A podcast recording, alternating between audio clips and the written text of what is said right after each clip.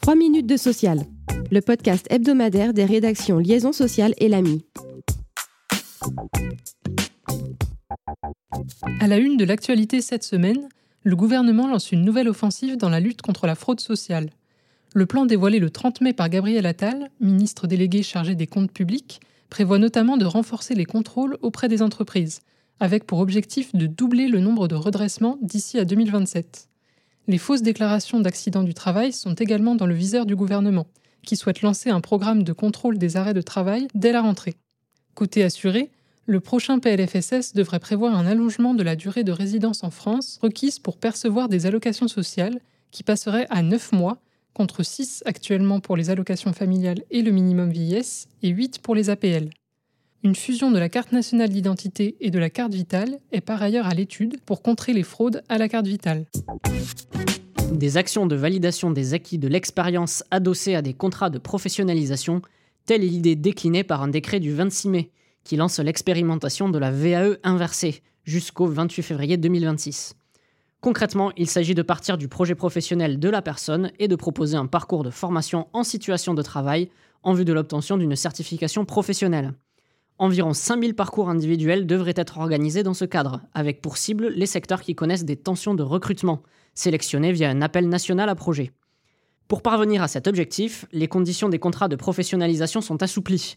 Ouverture à toute personne âgée de 16 ans ou plus, durée maximale portée à 36 mois et surtout bénéfice de l'aide à l'embauche d'alternants de 6 000 euros au titre de la première année d'exécution du contrat.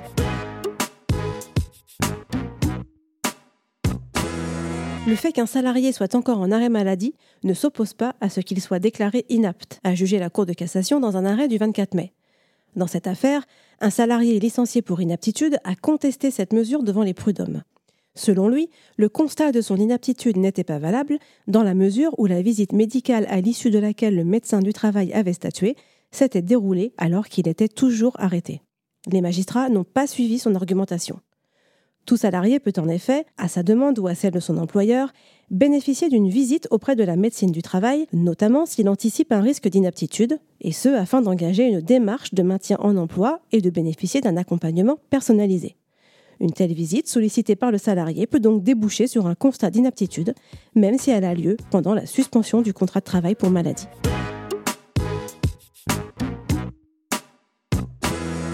« 7959 c'est le nombre de plaintes jugées recevables par la CNIL en 2022 sur les 12 000 environ enregistrées au total, selon le rapport d'activité présenté le 23 mai. 663 plaintes ont émané de salariés s'estimant victimes de mesures de surveillance illicites au regard du RGPD ou de la loi informatique et liberté, la vidéosurveillance étant le type de dispositif le plus souvent signalé. Au global, 345 contrôles ont été effectués et 21 sanctions prononcées. Comme depuis le début de la crise du Covid, les contrôles ont porté prioritairement sur les outils de surveillance dans le cadre du télétravail, ainsi que sur l'utilisation du cloud. Merci de nous avoir suivis. Pour en savoir plus, vous pouvez consulter le site liaisonsocial.fr.